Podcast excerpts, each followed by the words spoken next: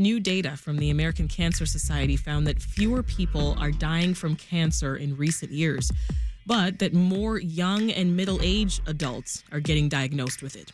Colon cancer is now the leading cause of cancer death in men and is second to breast cancer for women under 50.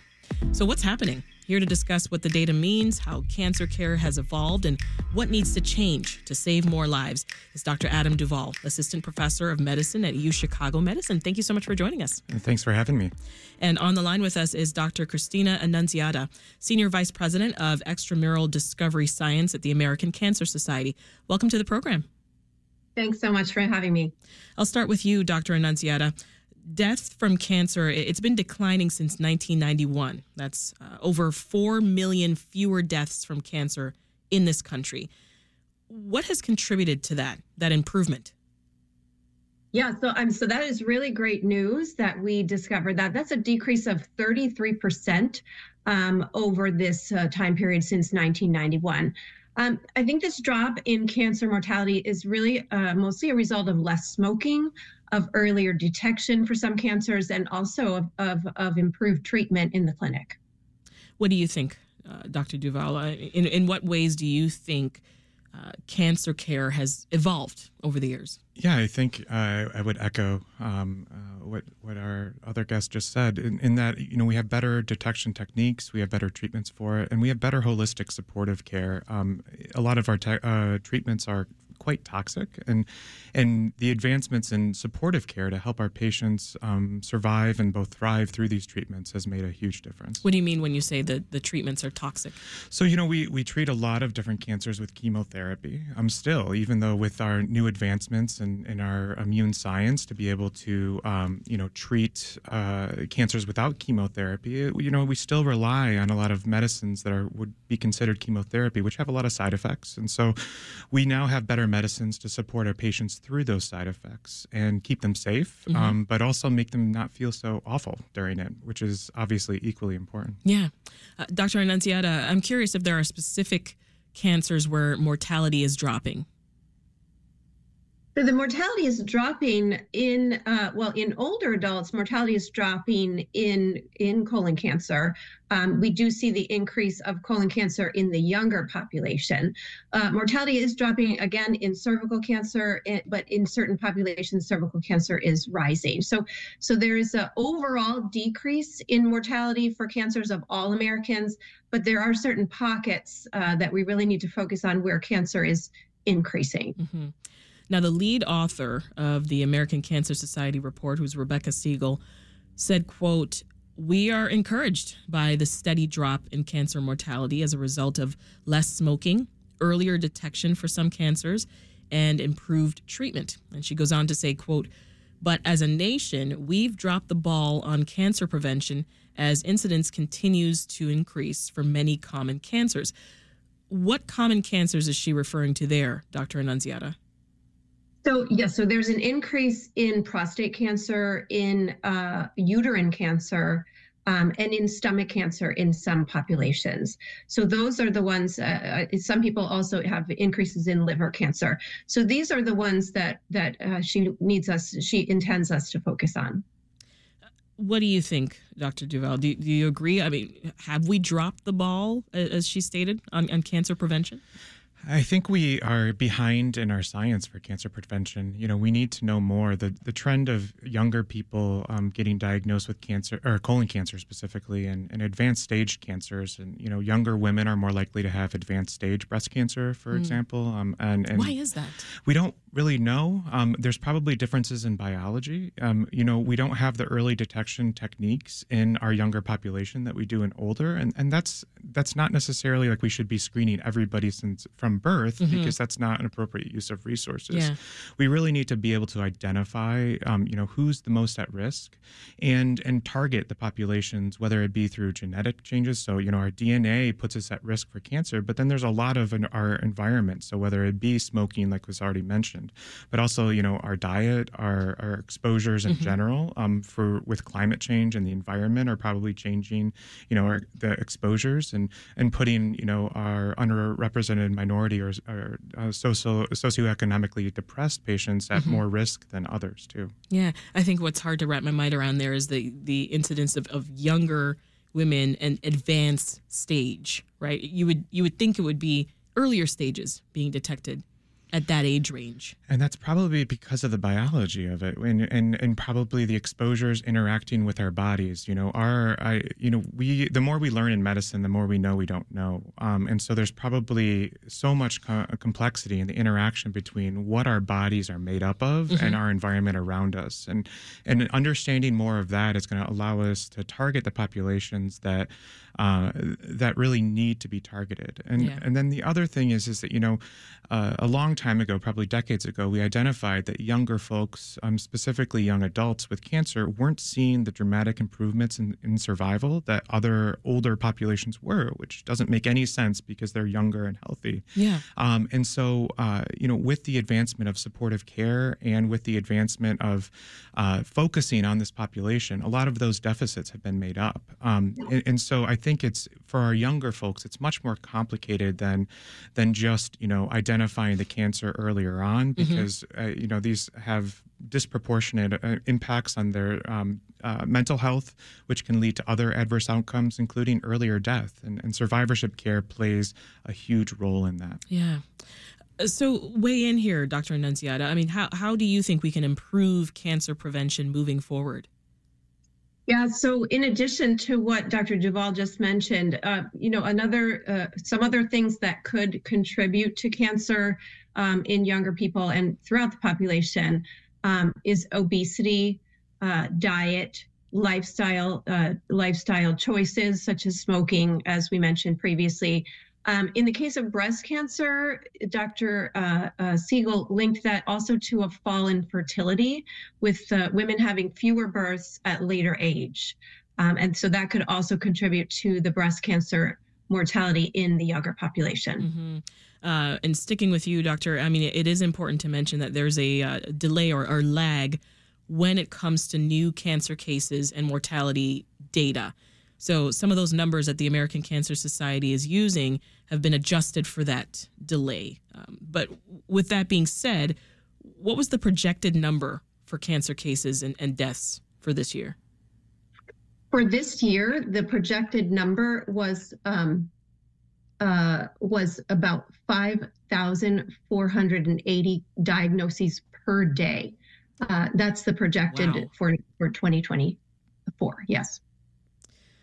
I want to get your thoughts on those numbers. To me, that's striking, Dr. Duval. But what goes through your head when you hear things like what, what Dr. Annunziata just mentioned? Also, the, the, the estimated 2 million new cases for men and women in 2024. I mean, it's quite sobering, but but what I think about is, you know, we're diagnosing younger people with cancer, and more of them are surviving than ever have. And so, we know actually our cancer survivors are um, less likely to have the same lifespan as our can- non-cancer survivors. Mm-hmm. And so, where we're really lacking, I think, a lot is in survivorship care, yeah. um, where you know when they're done with therapy, when they're hopefully theoretically cured, we obviously still have many, many more advancements that are needed to cure everybody. Mm-hmm.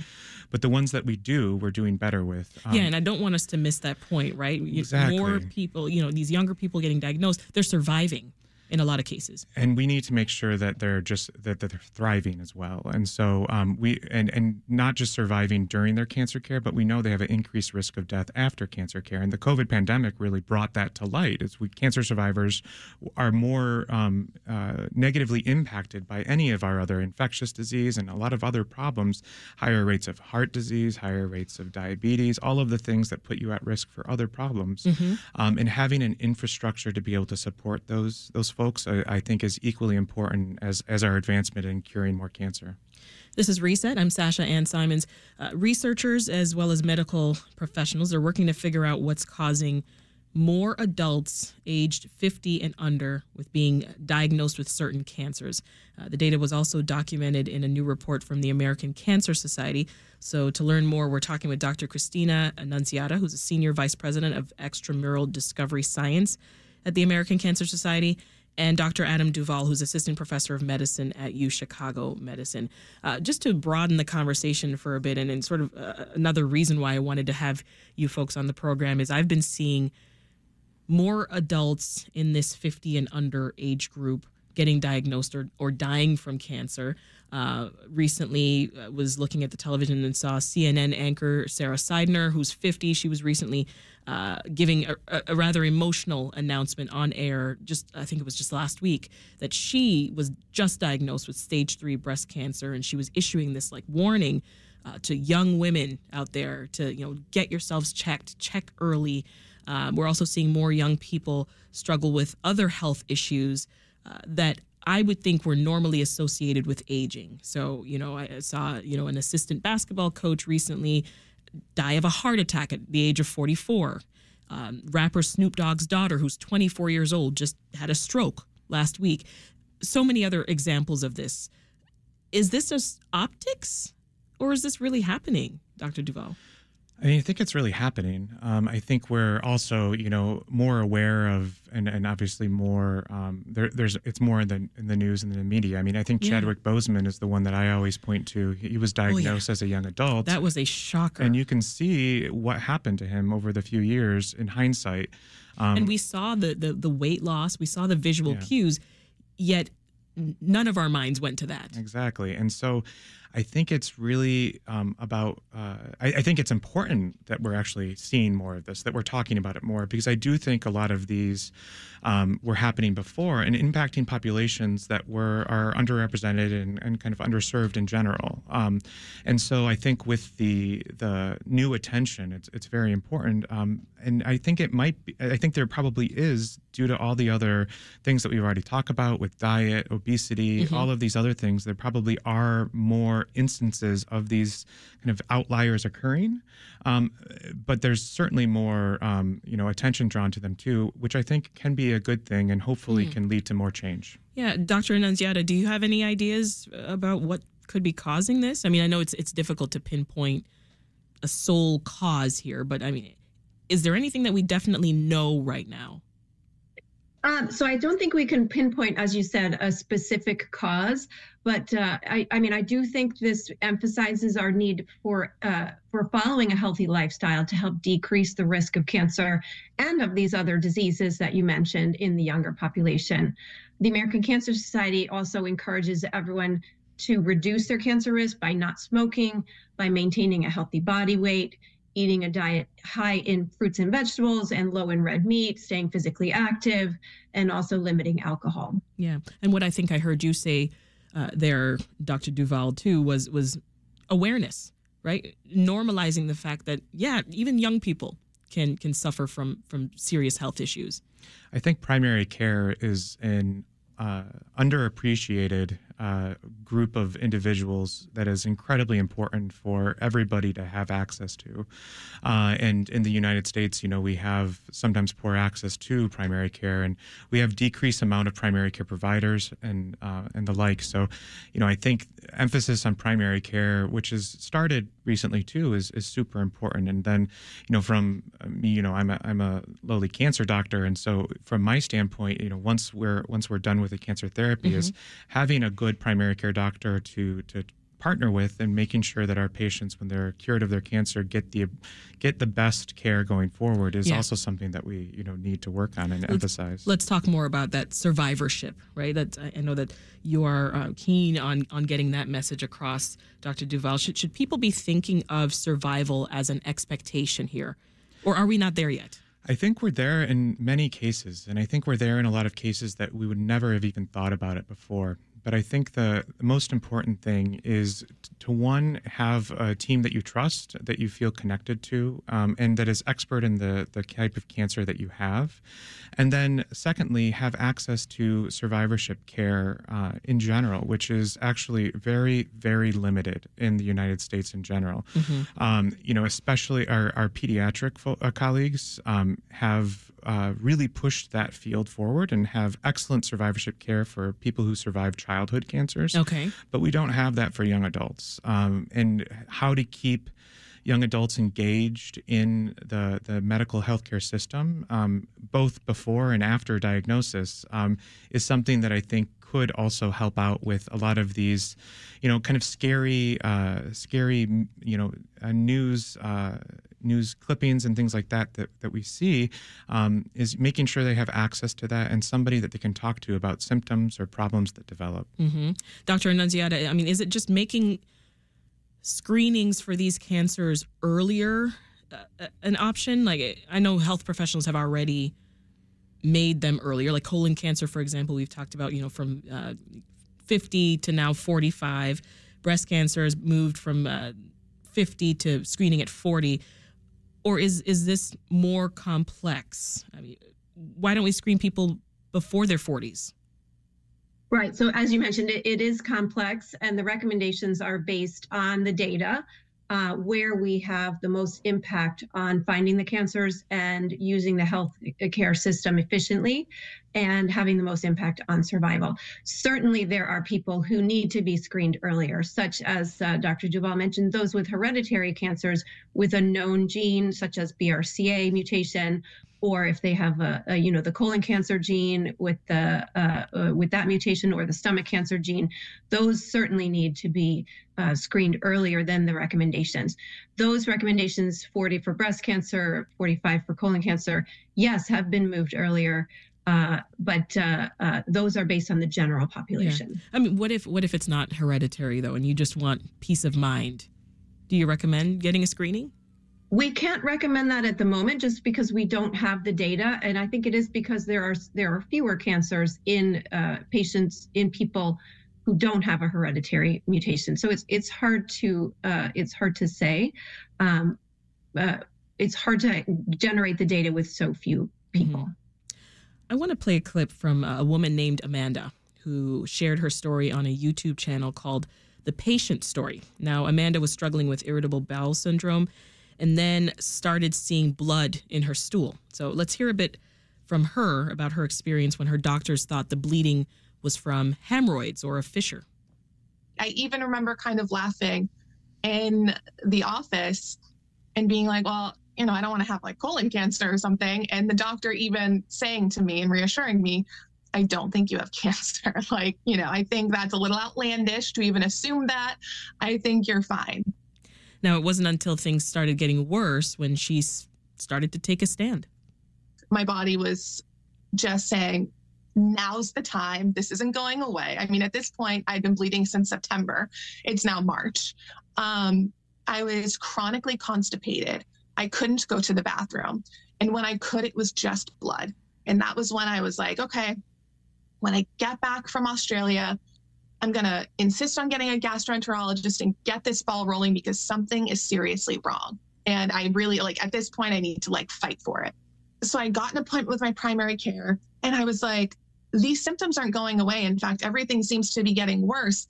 Um, I'm really concerned. And he was like, You don't look sick. If you had cancer, Amanda, you would be losing weight at a rapid pace. You would be, you know, your your face would be sunken in. And I just couldn't believe that he said that to me. And I was like, yeah, if it were bad, if it were end stage cancer, of course, yeah. But my gosh, like I'm telling you what I think is happening, and you are dismissing everything and not even offering a solution. She was later diagnosed with stage 2A colon cancer at the age of 30. Now, we recently spoke with Dr. Sam Wainwright from UI Health about advocating for yourself. And here's a little bit of what he had to say. This relationship is about more than a checklist. You can download the U.S. Preventative Services app. You can see everything that they recommend. You could walk into a testing facility and ask for many of these things. But fundamentally, seeking health in the long term is about finding a relationship with a doctor that is based on trust and mutual understanding, someone that you feel does truly listen to you and that relationship should start not when something has already gone wrong or when you're already scared and fearful or seeing blood in your stool or found a lump in your breast. You want to mm-hmm. find the person that you trust to walk with you through those challenging moments upstream. And the other part of that is we know that the healthcare system has been infected with white supremacy for its entire existence and has manifest a lot of harms in people of color, mm-hmm. in women, in minority groups. And so I always start this conversation by saying, like, we aren't deserving of trust just because we say so. And we've shown a lot that we have huge mountains to climb for really being advocates for justice and equity in our patients.